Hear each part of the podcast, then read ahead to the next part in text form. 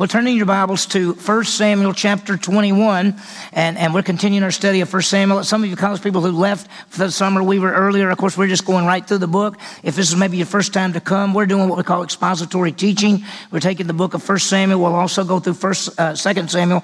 We go verse by verse, passage by passage. We're actually just teaching the Bible, seeing the truths and principles that are there.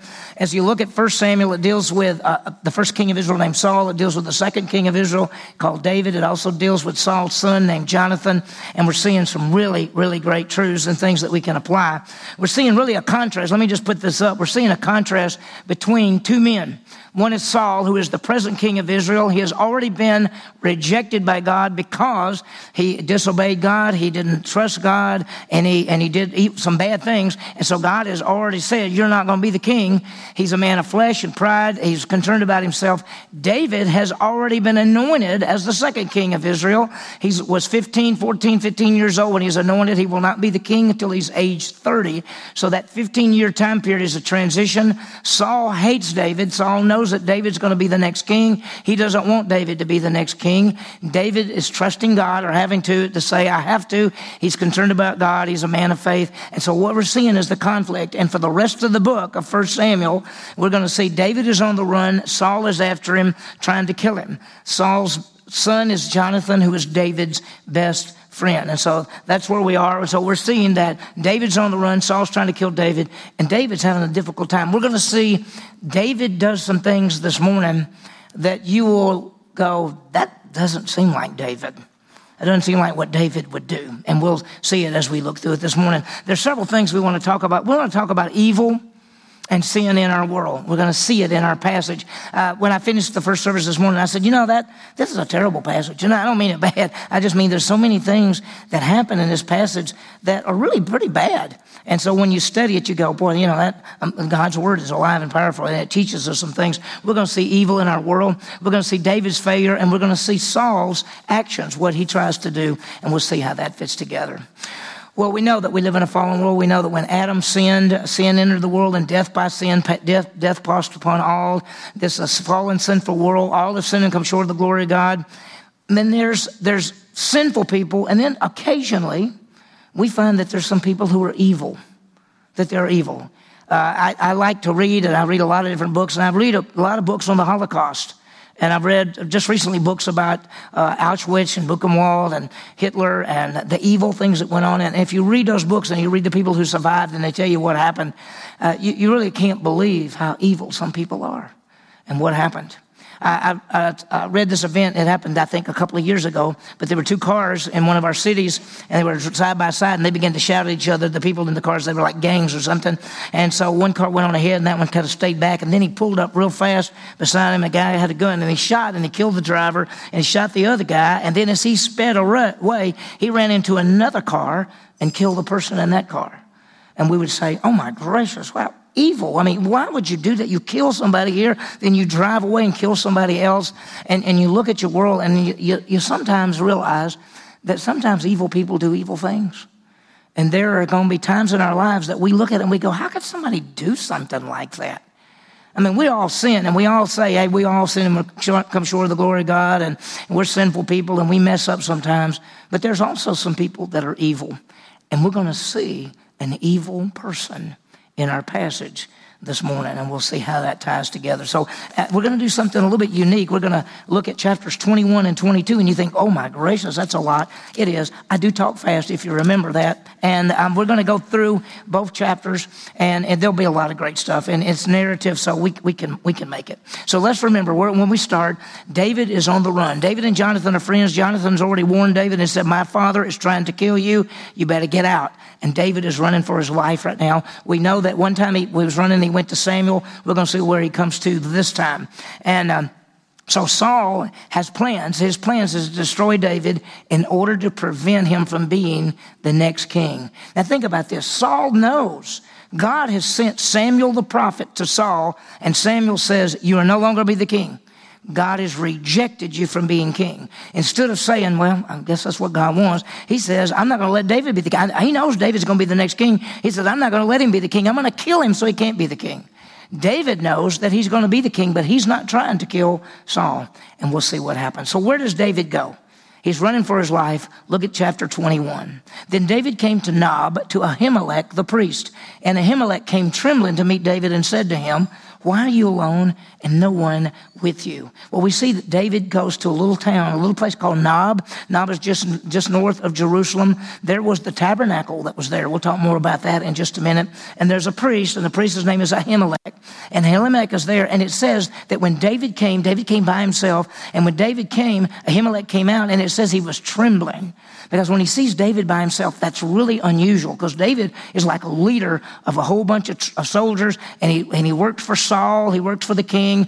And for David to be alone doesn't seem, that doesn't seem right. And when the priest comes out, it says he trembles. And I think he's also wondering, could Saul be up to something? Because everybody knows that Saul is not a person to be trusted. They all know that. So he comes out and it says, why are you alone?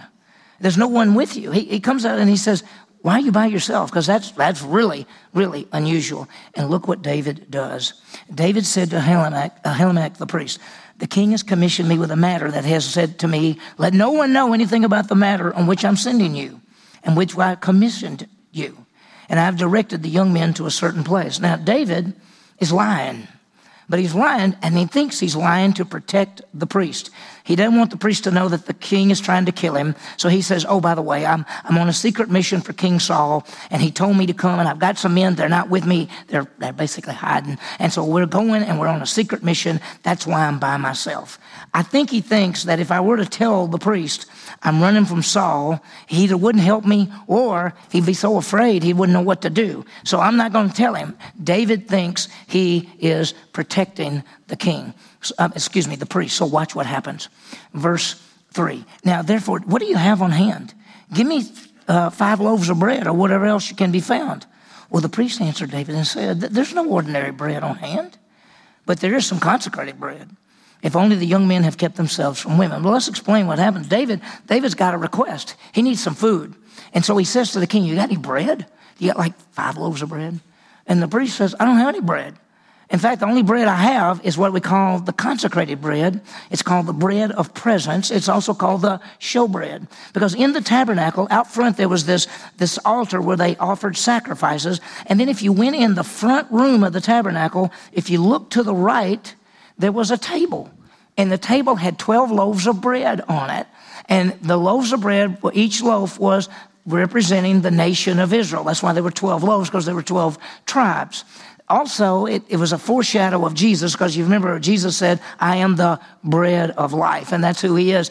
On the other side of the tabernacle, there was a lampstand, and if you remember, Jesus said, I am the light of the world. And so the tabernacle was a picture of Jesus. But here's this bread, and the priest says, I don't have any real bread. I don't have just plain bread. I don't have any ordinary bread. There is the consecrated bread. He said, Now, I can, I, I mean, I could give you that bread. I mean, only people supposed to really eat it are the priest. And see, what's supposed to happen is once a week, at the beginning of the week, they would make 12 new loaves of bread, take it in there, set it in there, take the other loaves out, and the priest ate it. So he's got that bread. And he says, I, I, I, I mean, I could give it to you Uh, you really, we're only supposed to be the ones to eat it, but I could give it to you. And then he says, but make sure that the young men have kept themselves from women. Well, what is he, what is he saying? Oh, by the way, the, the bread, of course, represents the 12 tribes and, and that kind of thing. When he says the, the young men have kept themselves from women, he says they're going to eat this bread, they got to be pure. And they considered then that if you had sexual relations with somebody, whether you were married or not, at that point in time you were unclean for a while. And so they basically said if you're going to go off to fight, men should not have sexual relations before they go off to fight. They've got to be pure. He says, okay, I can give you the bread to give to the men if they're, if they're pure. So look what David says. David answered the priest and said to him, Surely women have been kept from us as previously when we set out. The vessels of young men were holy.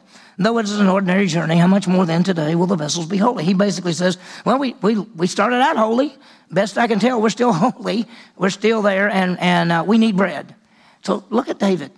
He's lying. I don't mean it bad, but David's lying, and he's trying to protect the priest.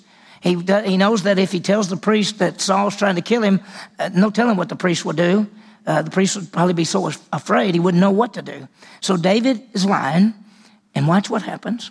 So the priest, verse 6, gave him the consecrated bread. For there, there's no bread but the bread of the presence, which was removed before the Lord in order to place hot bread in its place when it was taken away. So once a week they'd swap the bread out. Well, David's not through because he's going to make another request in just a minute. But suddenly, somebody else is there. Who is there? Look what it says. Now, one of the servants of Saul, verse 7, one of the servants of Saul was there that day, detained before the Lord. And his name was Doeg, the Edomite, the chief of Saul's shepherds. Well, we meet this guy. His name is Doeg. He's not Jewish, he's an Edomite. He's from Edom, which is a different, that's a different country. That's not, that's not Israel and he's an Edomite, but he happens to work for the for King Saul, and he's the head of all the shepherds because King Saul had all kind of uh, you know animals and everything, and this guy was the shepherd that took care of all of that, and he's there. Now, that's all it says. He was there, but I want to tell you something uh, about this man. We will see this man as evil, and he will do evil things. So get ready. We'll see him in just a minute. Well, David, David asked for more. Watch what he says. And David said to Ahimelech, Now, is there not a spear or a sword on hand? For I brought neither my sword nor my weapon with me because the king's matter was urgent. Now, he actually says, you got, any, you got a sword or spear or something? And you know, if you're the priest, you're thinking, this is weird. David's going to leave to go on a secret message, miss, miss, mission for the king, and he doesn't even have a sword? And he says, Well, yeah, I have a sword. And we're going to find out what sword it is. But he says, Do you not have a sword? I, I, I came so fast, I left so fast, I didn't even get a sword. Then the priest said, The sword of Goliath, the Philistine whom you killed in the valley of Elah, behold, it is wrapped in a cloth behind the ephod. If you would take it, take it for yourself. For there's no other except it. And David said, There's none like it give it to me. Now, the only thing, the weapon that is there is the sword of Goliath. Now, you remember the story that David killed Goliath. Goliath was nine feet nine inches tall. We saw it back when David was a boy. Hit him in the head with a rock, with a sling, hit him right there. He fell over. David took that giant sword and cut his head off. And what we know is he took the head and it took it back to Jerusalem. He took the sword, and now we didn't know then what he did, but now we know that he took the sword and he took it to the priest at Nob, that little town, and they gave him the big sword. They wrapped it up and put it in, in the place where the priests stay. And so he said, You got a sword? You got anything? And he said, Well, the only sword I got is that big old sword that Goliath had. Now, let's stop for just a second because we're going to see something more in a minute. Goliath, does anybody remember what town Goliath was from? He's from Gath. And the king of Gath was named Achish, and Goliath was from Gath. And when Goliath came out to challenge the Israelites, David came and hit him in the head and then killed him. So just remember that. And he says, The only sword I have here is the sword that you know basically you took off goliath when you when you cut off his head you used his own sword and you kept the sword and you put it here so the sword is there so the priest said the sword of goliath is here david said well there's nothing like it give it to me now, I want you to stop and think for a second. What's David going to do now? He, he's basically said, I'm on a secret mission for the king, but he's not. He's running. He's got Goliath's sword. He's got some bread that really the only people supposed to eat it are the priest, but the priest gave it to David because he needed it. And we're going to see that at this time, David is not thinking correctly. When we are afraid, sometimes we do foolish things we don't do normally. You know, when you get afraid, you'll do things, you'll say things. You know, sometimes fear is a fear will really get us. And you know, we don't have to be afraid. We have God. He is our Savior. He lives in us. Uh, he controls everything. He says, "I'll never leave you or forsake you." What should you ever fear? The truth is, we don't have to be afraid. We don't have to be afraid when we start a new school year. We don't have to be afraid of, of a virus. We don't have to be afraid of, of evil people. We don't even have to be afraid of anything because we have a God and Savior who loves us and is there for us and who protects protects us. He is the provider and protector. Well, David is not thinking correctly right now. Up to this point, everything David does has been really good. And we say, David, you're something. Well, watch what David does. Now remember, Goliath is from what city? He's from Gath. Watch the next verse. Then David arose and fled that day from Saul and went to Achish, what? King of Gath? David leaves and flees to, to the Philistine cities. Look, there were five cities that the Philistines had Ekron and Ashdod and Gath and uh, several others. And, and uh, uh, Gath is the city of Goliath, the big tall guy. David got the sword of Goliath. They must have said, hmm, Goliath, Gath. Maybe I'll go to Gath. You want to say, David, are you thinking correctly? If you think Saul wants to kill you, what do you think the Philistines want to do to you? They want to kill you. So let me ask you something. Do you think David's thinking correctly right now? Does this sound like David to you that he's going to go to the Philistines, to a place where they hate him, where he is known as a warrior and a, and a leader, and he's going to go there and hide from Saul? Well, let's see what happens. Verse 10 David arose and fled that day from Saul and went to Achish, king of Gath. But the servants of Achish said to him, they came to Achish and they said, Is this not David, the king of the land? Did they not sing of this one? And they danced, saying, David has slain his, Saul has slain his thousands, and David his ten thousands. Listen, when David gets down there, some of the people say, You see the guy with the big sword over there? That's that guy that killed Goliath. He's here. What's he doing here? I have no idea what he's doing here. Let's go tell the king. So they go tell the king, and they said, Do you realize that David guy who kills ten thousands of us, who helped, gave that great victory, who the one who killed Goliath, he's right outside the door. What are we supposed to do with him? Why is he here? Is he going to kill us? Should we kill him? What should we do? Well, when David heard about this, he knew that they found out he was there. Look what it says.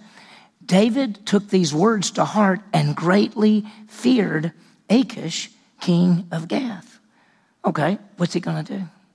So he disguised his sanity before them and acted insanely in their hands and scribbled on the doors of the gate and let his saliva run down into his beard. You know what he does? David realized he was discovered, so he pretends to be crazy. Can you picture David? He's outside the door and he's scratching on the door and he's got spit falling down all over him and he's saying wild things and they're looking at him like, who, who is this? He's crazy. That's a crazy man. Step back from that guy. There's no telling what he'll do. He's scratching on the door, spit's coming all over him. This is David. This is our man. This is the man after God's own heart. This is the man that we've loved from the very beginning. And look what he's doing. You know why he's doing that? He's afraid. Fear will make you do things you wouldn't ordinarily do. Look what it says. Verse 12 David took these words to heart and greatly feared Achish, king of Gath, so he disguised his sanity. He scribbled his hands, he, he scribbled on the doors of the gate and let saliva run down his beard. He's pretending to be crazy. Now, watch Achish. What would you do if you were the king and you found out that this guy named David who killed Goliath is outside the door and he's, he's got saliva all over him and he's all that mess? Look what he says. Achish said to his servants, Behold, you see the man behaving as a madman? Why do you bring him to me? Do I lack madmen that you brought this one to act the madman in my presence? Shall this one come into my house? Well, look what Achish says, and it's, and it's pretty wise. Achish says, Do I lack madmen? Don't I have enough crazy people? Are you bringing me another crazy person? I got plenty of crazy people in my kingdom. I don't need another one. And he's basically saying, Get rid of the guy. I don't need him. He's figuring that David no longer is going to make a difference because David's crazy. And so David's pretending to be crazy. So Achish said, Why would you bring me another madman? I got plenty of madmen. And so David fooled the Philistines and escaped. Now, his actions are not normal for David. He's acted crazy. He is on the run. He fears for his life. And when we get afraid, we'll do some strange things. We can be afraid in our world. We can be afraid of a virus. We can be afraid of people going to break into our house all the time. We can be afraid of all kind of things. And when we do, sometimes we don't act normal. Uh, if you want to write this down, Psalm 56, this was the psalm that David wrote when he went to Gath and pretended to be crazy. Psalm 56. Just write that down, look at it sometime, and you'll see what David says there. Now, we're, we're going to continue on, so look what happens. So, David departed from there. He got out of there. That was a smart thing to do. David departed from there and he escaped to the cave of Adullam And when his brothers and all his father's household heard of it, they went down there to him. Now let's stop for just a second. David leaves and he goes to the cave of Adullam. We don't know where the cave of Adullam is. We think it's in a place called the Stronghold, which is not exactly in Israel. It's sort of over, probably across the, the Jordan River. And he's there and he's at a cave called the cave of Adullam. Must be, the, Adullam must have owned that land and that's called his cave. David gets to that cave and look what happens when he gets to the cave. It says his brothers, and his father's household all heard of it and they came down there. Now, I want you to think about that. They came down there to see him. David's family came to see him. Look at the next verse. It says, And everyone who was in distress, and everyone who was in debt, and everyone who was discontented gathered to him, and he became captain over them, and there were about 400 men with him. Now, I want to raise a question to you. Jonathan, Jonathan can find David. David's family can find David. 400 men can find David. Saul can't find David. You know why? Because God won't let him.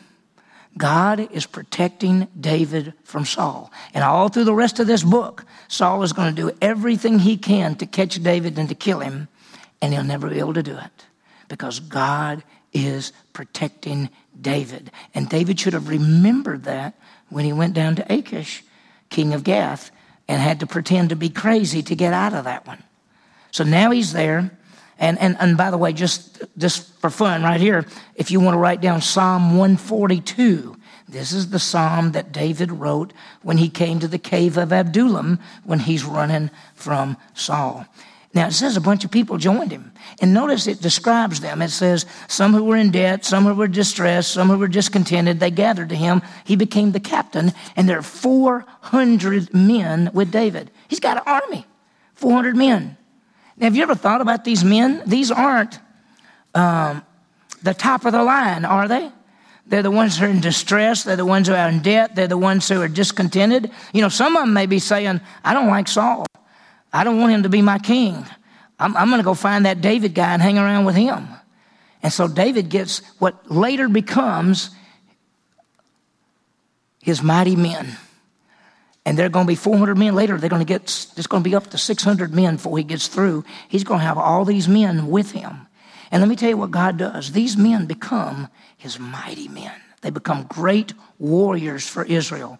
You know what God does? He takes discontented, messed up people and he turns them into great warriors. And he takes us, fallen people, and he turns us into men and women of God to be used by God. David's mighty men. By the way, you're going to read later on when you get over in the Chronicles and all that, you're going to see that David has a list of the mighty men, and he has three that he calls, these are the three. And he tells what they do. And then he lists 30 men.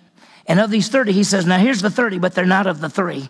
And he lists 30 men, and he says, these are mighty men of God. He lists them out. And then he has more. So he's got 400 with him right now. But there's going to come a group of men called as mighty men, and they're going to be great warriors. So look what happens. And we'll, we'll, go fairly quickly as we get through this. And so, and David went from there to Mizpah of Moab, and he said to the king of Moab, Now think about this. He's now going to Moab. And if you know anything, Moab, if you know the Bible and you know the, the, the map, uh, across the Jordan River, a little bit further north, is a country called Moab, the Moabites. He goes there. He leaves Israel and goes to Moab, and it says David went from there to Mizpah of Moab, and he saw the king of Moab, and he said, Please let my father and my mother come to stay with you until now, until I know what God's going to do for me. So he left them with the king of Moab, and they stayed with him all the time that David was in the stronghold. Now, let me ask you a question Why Moab? Why would David go to Moab? You know why? Because David's great grandmother was from Moab. You ever heard of her? Her name is Ruth. Ruth and Boaz. So he goes back to where he has relatives. And he says, You remember me? you remember Ruth and Boaz? And they all go, Oh, yeah, yeah, they're famous. Yeah. Well, I'm from them, and my family needs help. Would you take care of my mother and father until I find out what God's going to do with me? And he left them there. Now, David could have stayed in that stronghold, but watch what happens. The prophet Gad said to David, Do not stay in the stronghold. Behold, depart and go into the land of Judah. So David departed and went into the forest land. Listen, he gets a message from God to leave and to go back to Israel. God's going to protect him. And that's why God always says, I'll never leave you or forsake you. You don't have to be afraid. Now, I'm going to quickly look at this next part because Saul, we're going, to, we're going to flash back to Saul. What's Saul doing? We're going to find that Saul is under a tree with a bunch of his servants. They're all from the tribe of Benjamin. And Saul is trying to convince them to stay on his side because he knows they might go with David. And he says, I'm from the tribe of Benjamin, you're from the tribe of Benjamin. If David becomes king, he's from the tribe of Judah. He won't take care of you like I'll take care of you. We're both from the tribe of Benjamin, he's from the tribe of Judah. So watch what Saul does. Verse 6 When Saul heard that David and his men were with him, that had been discovered, Saul was sitting in Gibeah under a tamarisk tree on the height with a spear in his hand, and all his servants were standing with him. Saul said to the servants who stood around, Hear now, Benjamites. Will the son of Jesse give you fields and vineyards? Will he make you commanders of thousands and commanders of hundreds? He's basically saying, will, will David take care of you like I'll take care of you? He's not from your tribe. I'm from the tribe of Benjamin. I'll take care of you. He's from the tribe of Judah. He won't take care of you. And then look at verse 8. For all of you have conspired against me, so that there's no one who discloses to me when my son makes a covenant with the son of Jesse, and there's none of you who is sorry for me or discloses to me my son has stirred up my servant against me to lie in ambush as to this day. Now that's a long sentence, but here's what he says. He says, Everybody's against me. Nobody told me about Jonathan and David. Nobody feels sorry for me. And nobody tells me that David's trying to kill me. David's not trying to kill him. He's telling his people, nobody cares about me. I'm all sad. Nobody told me about my son. Everybody's against me. David's trying to kill me. And y'all are just standing around. That's what he's basically saying. He's pretty, is he pitiful or what? He's pitiful. He's been pitiful for a long time. And he's pitiful. Now watch what happens. Because he's saying, none of you care about me. And suddenly somebody steps forward. You know who it is? Look at the next verse. Then Doeg, the Edomite, who was standing by the servants of Saul, said, I saw the son of Jesse coming to Nob to Ahimelech, the son of Ahitub. And he inquired of the Lord for him and gave him provisions and gave him the sword of Goliath the Philistine.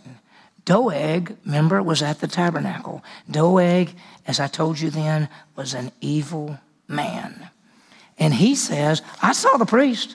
I saw when David came to him, and David, eh, the priest helped him. He gave David food. He gave David a sword. He gave him all kind of stuff, and, and he even inquired of God for him. And so, so that priest is helping David, your enemy.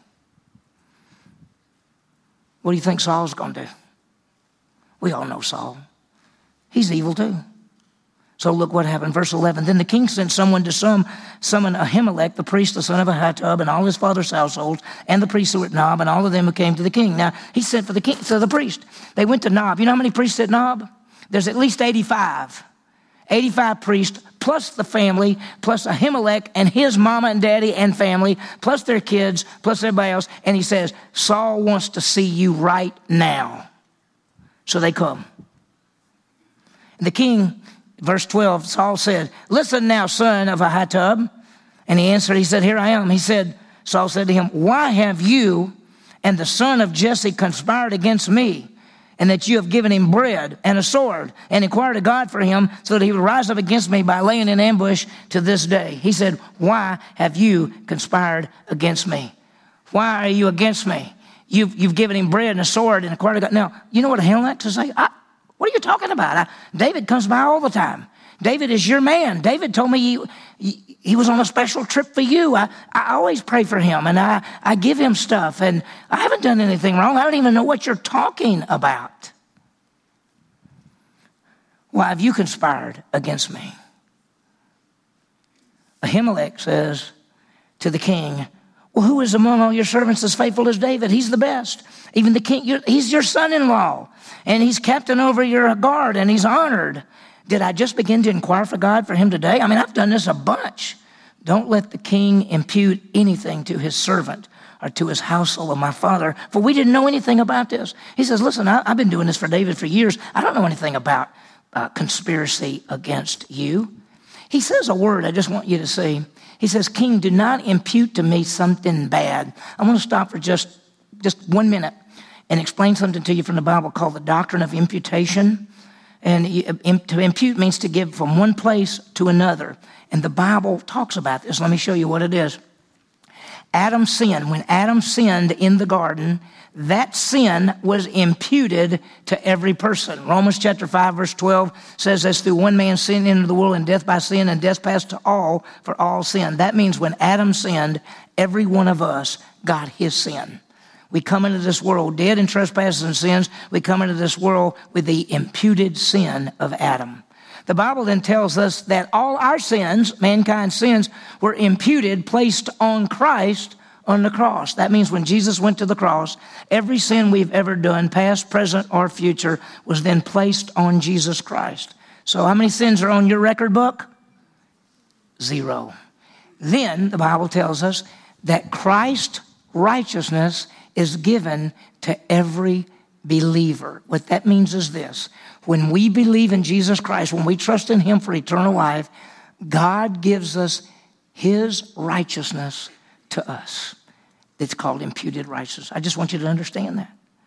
And so understand that Adam's sin was put to us, our sins put to Christ, and to everyone who believes, Christ's righteousness is given to us so that we can have eternal life. Amazing, amazing. So when we believe that, now we go back to this. He says, "Don't. I didn't do anything wrong. I didn't do anything wrong." Verse sixteen. So the king said, "You shall surely die, Ahimelech, you and your father's household." What? And the king said to the guards who were attending him, "Turn around and put the priest to death, because their hand is with David." And they knew he was fleeing. No, they didn't know he was fleeing. But the servants of the king were not willing to put their hand to attack the priest of the Lord. Do you understand that? They won't do it the, the, the, soldiers, they will not, the Saul's men were not willing to kill the priests. They will not do this evil. They know that these priests hadn't done anything wrong and that for them to die because of something they didn't even know about, and they say, We're not doing it. Watch. Then the king said to Doeg, You turn around and you attack the priest.